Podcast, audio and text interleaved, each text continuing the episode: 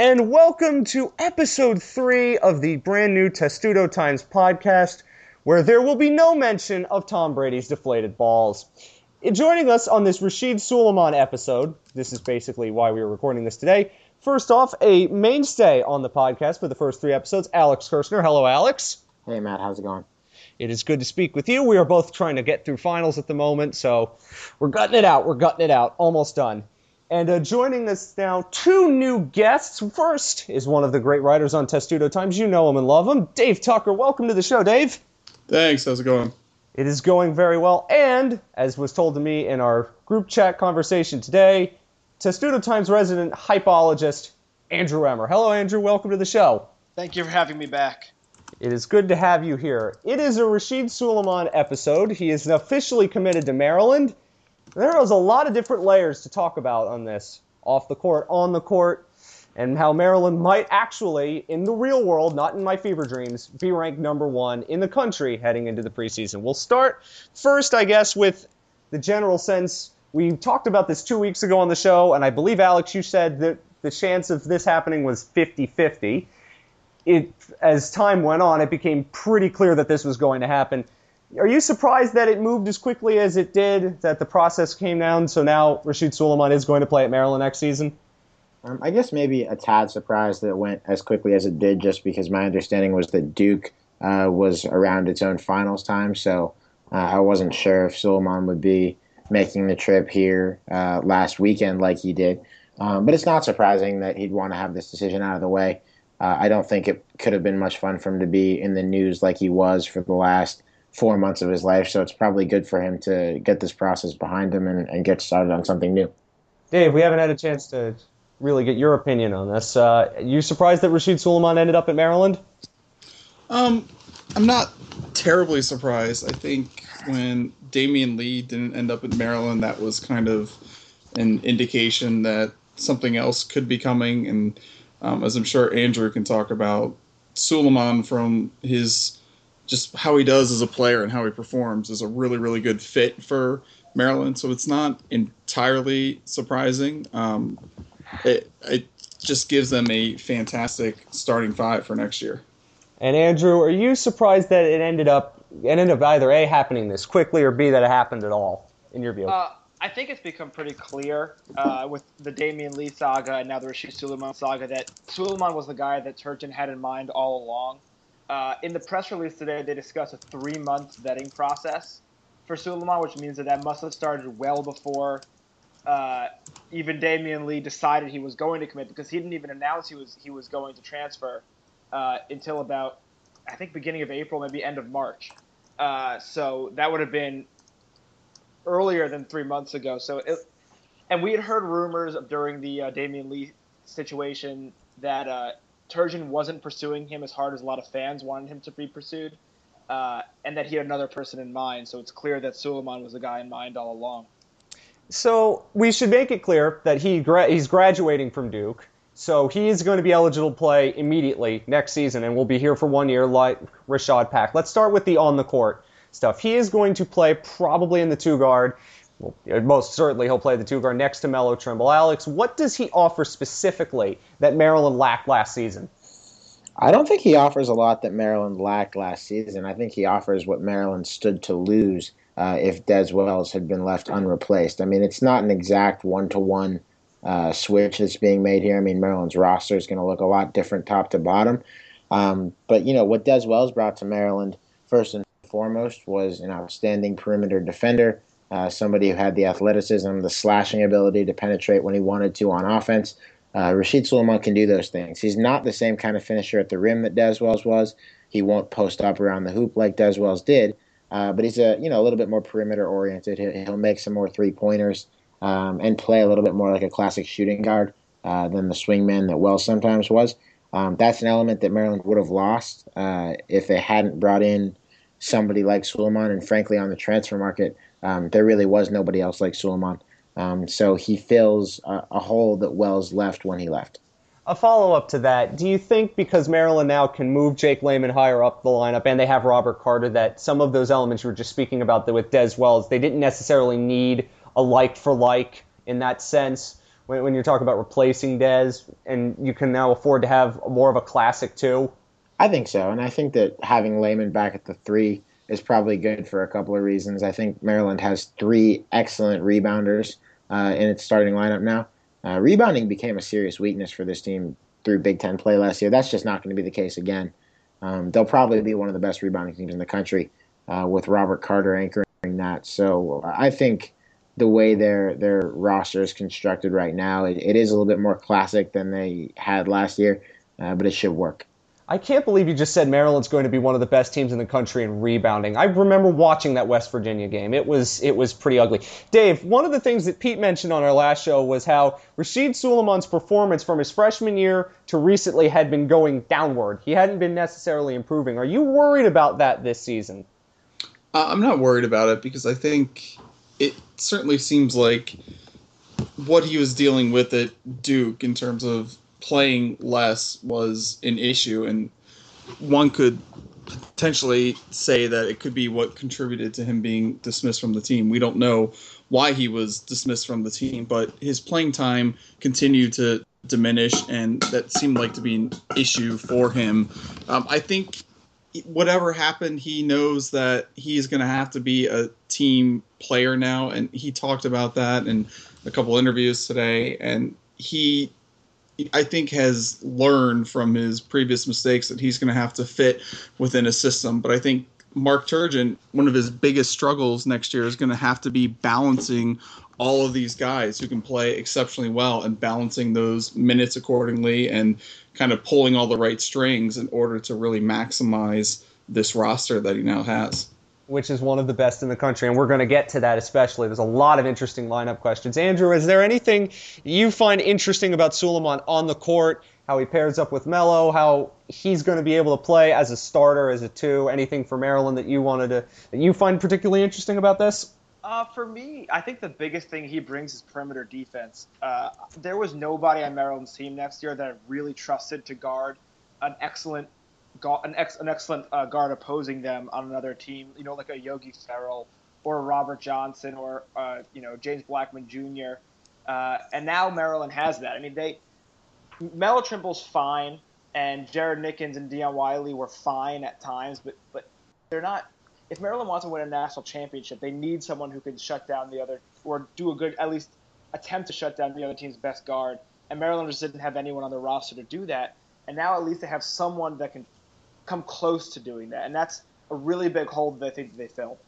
That's and it's interesting because when we watched specifically those Indiana games, when we saw guards that would just go off, and you knew it was going to happen because Yogi Ferrell playing against Maryland means he would score 10 threes when his three-point shooting percentage in every other game would be pretty poor.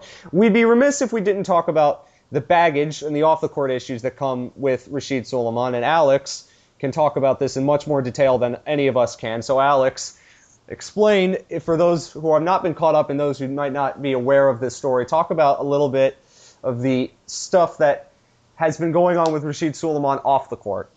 Um, well, there's a lot of things that we don't know. There are a few things that we do know.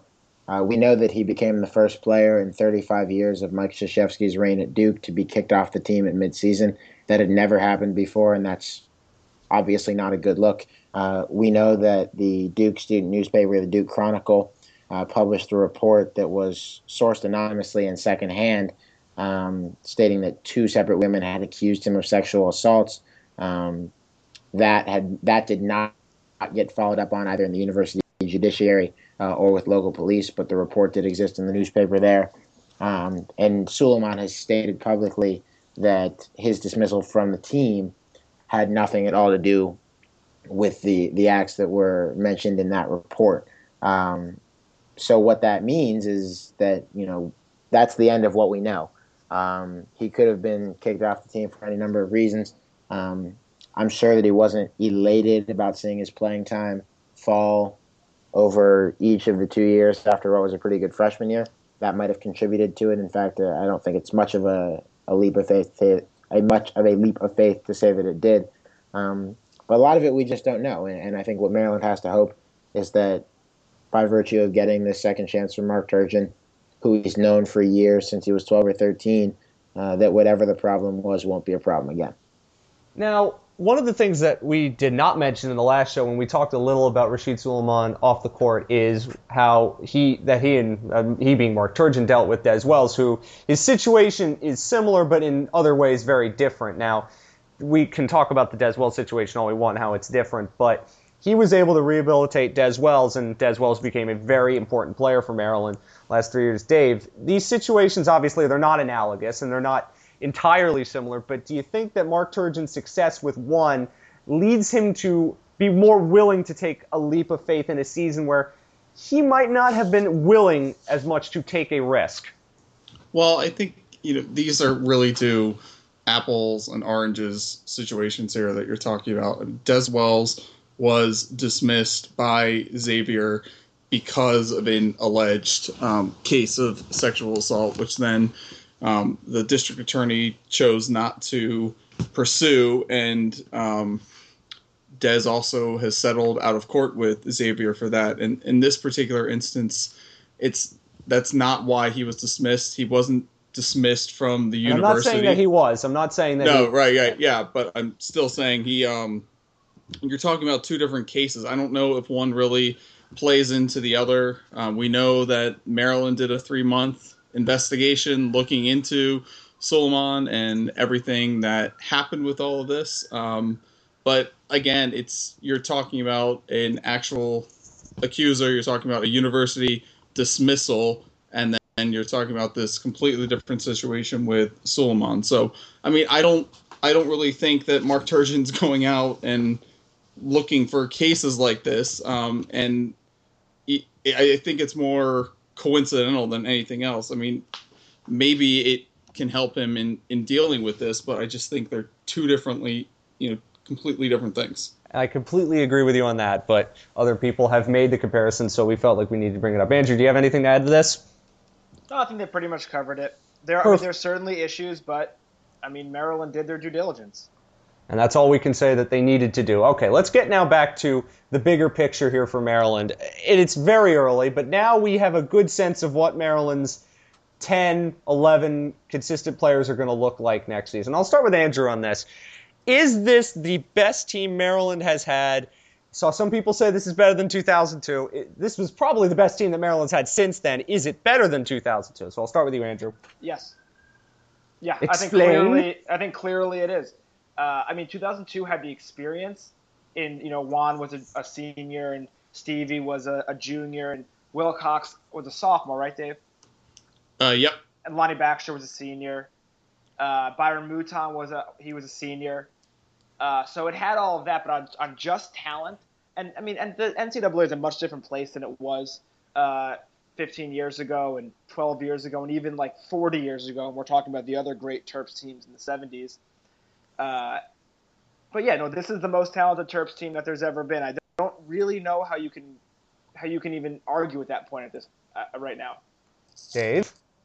No, I completely agree. I think this team, at least starting out on paper, is better than that 2002 team was. And if you even go back to the start and the finish of that season, Maryland, the final AP poll came out before the NCAA tournament was over. Maryland was not ranked number one when that final AP poll came out. Uh, Duke was the number one ranked team that particular year. If you look at the roster from top to bottom with what Maryland is starting with this year compared to what they started with in 2002, I think you have to say this is probably a deeper team. And they just have, I think, more talent at every single position, whereas the 2002 team might have had more talented players to some extent. Alex, when you look at this team now, comparing it to the rest of the country, it's still very, it's still May, but now you're starting to see people say this team could be ranked number one overall in the preseason. Who is going to be a challenger to Maryland in that regard when the first preseason polls are released in October? Uh, definitely North Carolina, uh, probably Kentucky, uh, and, and, you know you might see um, some love for, for schools like Virginia and Kansas. Um, I think the top three teams in the preseason polls are probably going to be Kentucky, North Carolina, and Maryland in no particular order. Um, I think you know Kentucky probably gets a spot there um, just by virtue of, of, an expectation of what Calipari will do with the recruiting class, like he has as always. I think it depends um, on who they get, though. It could. It could. But the thing is, even if they don't close this month on, on one or two of those guys that they're looking for, um, they're still going to have Isaiah Briscoe and, and Skal Labissiere, who's you know probably the only big man in the country who's better than Diamond Stone. Mm-hmm. I, So, I think they yeah. probably need to get Murray and Thon Maker to be number three, to be in the top three. Yeah, I mean it'll be it'll be an interesting look, but I think Maryland and North Carolina. Um, you know, it's funny because uh, everyone wants to see Duke in the uh, in the ACC Big Ten The Challenge. rumor is UNC. Yeah, the but- rumor is but- UNC. but Maryland and North Carolina. Um, probably, my guess is, I guess if I had to make a guess, it would be that North Carolina is ranked one and Maryland's ranked two. But I, that's pretty 50-50 ish. So I think, I think if that's a Big Ten ACC game, uh, both teams probably be undefeated at that point. Um, and and that would be that would be a great game. I could see those those two teams being right there at the top. Andy Katz said a couple weeks ago, I think it was a couple weeks, so it might have been a week ago, that he, his guess is Maryland, North Carolina. Now, I'm assuming that game's in Chapel Hill, but since Maryland hosted the game last year, but I have no idea. So when we look now at this team, and we're going to get more deeply into it, in terms of a rotation, in terms of guys, we, we can talk about the starting lineup. We can guess what that is now. There's not really anything past that. But what about the lower guys? Well, how do you see the rotation going? We'll start with you, Alex.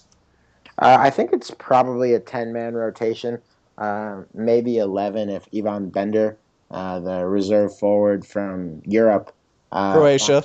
Croatia finds a way into into the rotation. I don't know that he will, um, just because the 11's a lot, although maybe in non conference play there's some room. Um, but Maryland's too deep at every position, barring any transfers. And, and again, you have to um, you have to consider the possibility that somebody will leave, especially after the addition of somebody like Sulaimon, who's going to take a lot of minutes. Um, but as it stands right now, uh, Trimble and Jaylen Brantley at the point, um, Sulaimon and Dion Wiley and Jared Nickens uh, kind of at the two and three, Jake Layman at the three and four, uh, Rob Carter and Damonte Dodd, and then and then Stone and Michael Cekovsky. So it's it, it's a ten man system. I don't think they'll platoon or anything like John Calipari did last year with Kentucky, uh, but I could see you know most of those starters playing 30, 32 minutes a game, uh, and everybody else settling between ten and eighteen. We got a question uh, at the Testudo Times account for this show. Who's the first man off the bench? So I'll go to Dave first on that. Um, I don't know. I mean, I think it's really going to depend on what the the situation is. Um, if you're just talking about straight off the bench without Numbers. any, He was talking six man. So who's the six man for this team? probably Jared Nickens would be my guess. Um, I mean, maybe Brantley. I'm not. I would say it's probably J- Nickens or Brantley. Andrew. Uh, I mean, it, it's a cop out, but it depends on who's in foul trouble. Because if it's a big man, then it's going to be Damonte probably over Checo. Although I think that Checo is going to have a, a nice big uh, bump in his ability in this offseason. But just in terms of who gets the sixth most minutes, I'll say it's Nickens. That makes sense. I want to I want to go quickly into Michael Cekovsky because one of the best parts about last season was he had his best games, his two best games were against Wisconsin and Iowa State, which made no sense to me. And it's still looking back on those two games, it still makes no sense how good he was against Georges Niang and Frank Kaminsky. I think it makes plenty of sense. Explain because to me, I mean, it's kind of the Alex Yeah. Len was dominant against Kentucky and Duke, and then bad against Well, most other people. But he No, was I great think- against I those think- teams because they single teamed him, and every Exactly. other team double teamed him. Exactly. If you Cekovsky, his biggest weakness last year uh, was rotating on defense and, and moving in the way that uh, Division One offenses force him to move, and that you know that's a tough gig. Uh, but you know against Frank Kaminsky and against uh, Georges Niang, and, and I think even against Darion Atkins and Anthony Gill in spots when they played Virginia, uh, Cekovsky was really good because he's seven foot one, and when you're seven foot one, you know where the ball's going. If you stand there. Um, it's pretty tough to beat you. And, and he's pretty good at staying down on ball fakes and things like that. So in terms of a one-on-one defender, uh, Maryland's got a good one, and the best players, you know, they're going to take you one-on-one. Anything else? Anybody want to add to that? I'm going to take the silence as a no. Uh, we have to talk about this because I am Mr. Negative. I'm taking that title from Alex. Uh, sorry, everybody who liked Alex being the most negative person on Testudo Times. That's going to be me now. Can't wait until you hear me talk about football. Anyway, if there is a weakness, a discernible weakness for this team that could trip them up, what do you think it is? I'll start with Dave. I think it's going to be balancing the the minutes for this team. You have an incredible starting five now. You have a lot of guys who are very capable of scoring, and you're going to have to make sure you're running your offense the way you want it to be run. And um, I think that's going to be Turgeon's biggest coaching challenge next year. He's done a great job reloading this team. I mean, just think about where Maryland was this time last year. We're talking about five people transferring from the team, him being on the potential hot seat, and now we're talking about Maryland being the number one team in the country to start the year. It's amazing how that's happened. Andrew, what weaknesses do you see for this team that, that really good teams are going to be able to exploit? I, I still I'm going to question the defense, and I actually think it's a pretty a pretty big question mark. Uh, you know, Sulaimon helps, but we don't really know what Diamond Stone and, and Robert Carter Jr. are going to be in the post. Uh, I mean, it's almost impossible for a freshman center to have be a, a, great defender, and that's you know, there's Anthony Davis and and there's not many others who are you know really great defenders as as freshmen. Uh, and then Robert Carter Jr. wasn't really known as a defensive stopper uh, when he was at Georgia Tech, so that's going to be a big a big issue because and then on the perimeter as well. I mean, we, we talked about the perimeter defense with with Sulaimon, but then he's you know, he can't guard everybody. You still have to put Melo on somebody. You still have to have minutes of, of Dion and Jared. Uh, so I could see a lot of games where Maryland's winning 85 to 77 because they just can't get the big you know the big three stops in a row to put put a team away at the end. Follow up on that. Follow up on that. Sorry, Alex, but do you think Maryland can win the majority of the games, 85 to 77, if they have to? Oh, I think their offense is going to be ridiculous. I, I just think that the offense, the balance on offense is is going to be one of the best in the country. And, and Turgeon isn't really known as an offensive coach; he's much more of a defensive coach. So that is, you know, if you if you're questioning the defense at this point, you could there is a way to just say, you know what, Turgeon will figure it out. It's kind of like with rebounding, where Turgeon just focus on rebounding and defense. Uh, but if the offense clicks with two guys that you have to, that are huge offensive threats down low in Diamond Stone and Robert Carter Jr., and then the, the three point shooting, you know, potentially five guys that can shoot 40% or higher from three with Melo, Sulaimon, Layman, Nickens, maybe J- Jaylen Brantley, maybe even Dion Wiley. I mean, that's that's stupid. That's you're not going to be able to. You have to pick your poison, and there's five poisons out there at all times on this Maryland team. Alex, what do you think about that? Can Maryland win most of their games 85 to 77? Then since this is the Big 10, they're going to have to play some low-scoring slogs. We saw that and saw how much Maryland had issues with that on the road in the Big 10 last season.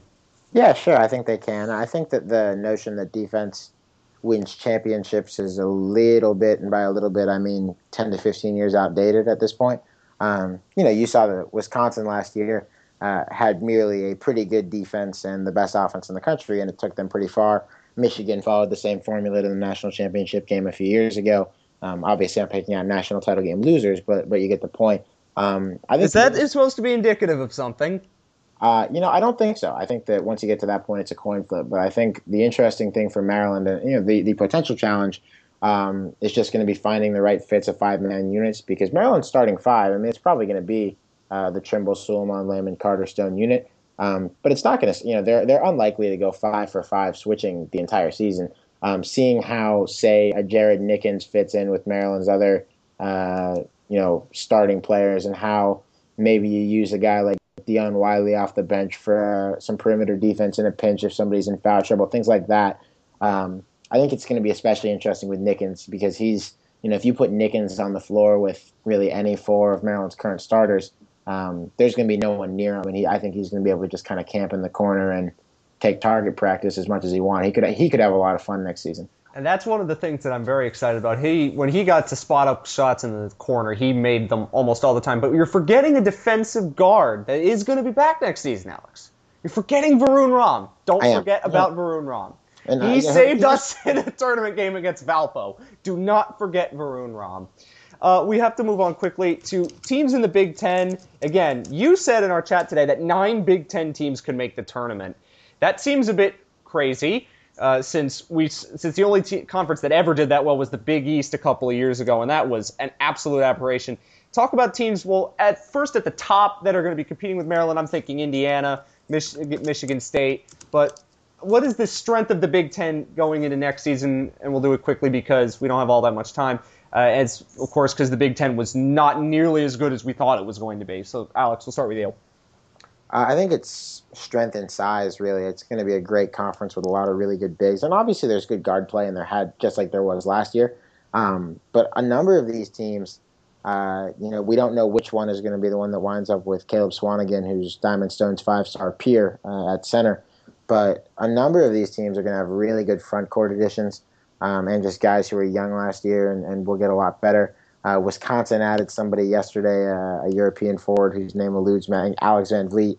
Um, Who's Belgian? Purdue is going to No, have. he's from Belgium, Wisconsin. Belgium, I actually- Wisconsin? I thought so too, and he's from. Dang! Are you serious? I thought he was going to be from Belgium. That's- that that's would have been unbelievable. really fun. No, that's, I had no idea, but anyway, um, you Is know, a Belgium, Purdue, I, I think I think teams like Purdue uh, and Ohio State, uh, obviously Maryland with Carter and Stone, um, are going to kind of work their way up the conference. Oh, and and, and, and Indiana, of course, uh, with Thomas Bryant, another year of So I think you're going to see a lot of teams uh, that have really good front lines at the top of the conference. Uh, and and I think last year guard play kind of defined the Big Ten. I mean, even at the bottom where DJ Newbill was the only thing keeping Penn State from being 100% unwatchable.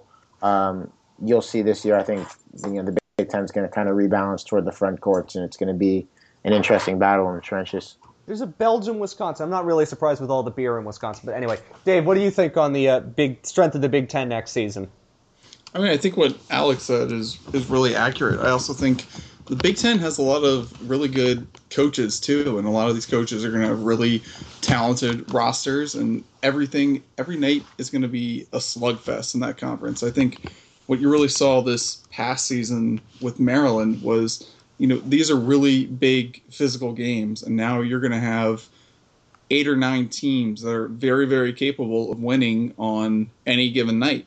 And when you couple that with great coaching, with talented rosters, that they're going to be very exciting and physical games. I mean, I shouldn't maybe say exciting. They could be dull and boring, but they're certainly going to be physical, especially under the basket. And I think Is- that's the Big Ten's biggest strength. Is Andrew- there anything in the Big Ten that you know any team in the Big Ten outside of Nebraska, Rutgers, and Penn State that is not uh, a potential tournament team next year? It's early. It's early that. Um, I'm trying to think. I think a- I think it's probably got eleven possible tournament teams in that. That list. is crazy. It's crazy deep. Uh, and Andrew, one more question on that subject, and then we're going to wrap it up. Do you think that it's going to be different for Maryland because they're going to be the preseason Big Ten favorite? Everybody is going to say the Big Ten goes through College Park, and that's true. Maryland is going to be the preseason favorite. Do you think Maryland's going to have to play any differently with a target on their back now, and they didn't necessarily have to as much last season because they weren't the best team going away? I think by the time they got to Big Ten play, there was a target on their back, and Turgeon even acknowledged that and, and why they struggled on, on all of those road games. Um, but yeah, it's going to be different because Maryland has, has only gone into a season like this once before in the entire history of Maryland, and that was in 2002 when they lost in the Final Four the year before and brought back essentially everybody and uh, expected to win the national title, and then did win the national title. I mean, th- this Maryland team is going to have the most hype just because we live in an era now where hype builds more than it did in 2001, 2002. Uh, so this is going to be the most hype Maryland team of all time. So it, just by by its nature, it's going to be different. So, for all of us, how are we managing expectations? I saw somebody mention where do we buy our 40 and 0 shirts? Pump the brakes, guys. So, how do we manage expectations? I guess we'll have a chance to talk about that in November and December. And remember, don't. well, Yeah, why, Well, why, does manage it, why does it matter if fans manage expectations? They're not playing the games. Ah, jeez. Well, you we you see Maryland fans. You know how we you know how we all deal with one loss. It's the end of the world. Anyway, that is it for this Rasheed Sulaimon and Maryland basketball is going to be awesome episode of the podcast. I'm going to thank everybody. Alex, thank you for joining us. Get back to finals and get back to writing that essay. Thank you. Andrew, it was good to have you on this first show. Hopefully, we will have you back again soon. Thank you for having me. And Dave, it's been good to have you. We had technical problems on the last show, but none today, which is obviously a good thing. Yes, indeed. By the way, you can now listen to the show on SoundCloud. We'll make sure to post it as soon as we can. It will be under the Testudo Times podcast. And yes, the show too is on iTunes as well. It is under the Testudo Times podcast. It will have my name, Matt Lichtenstadter, under it. It's the way to differentiate it from the old podcast, which is still there. And I'm not saying it's bad, but it's a bit dated now. So you can listen there. And of course, follow me at Matt's Musings Ones. And you probably already follow Alex, Andrew, and Dave since you like Testudo Time so much. Thanks so much for listening. We will be back hopefully in two weeks. There might be something to talk about then. And until then, go Terps.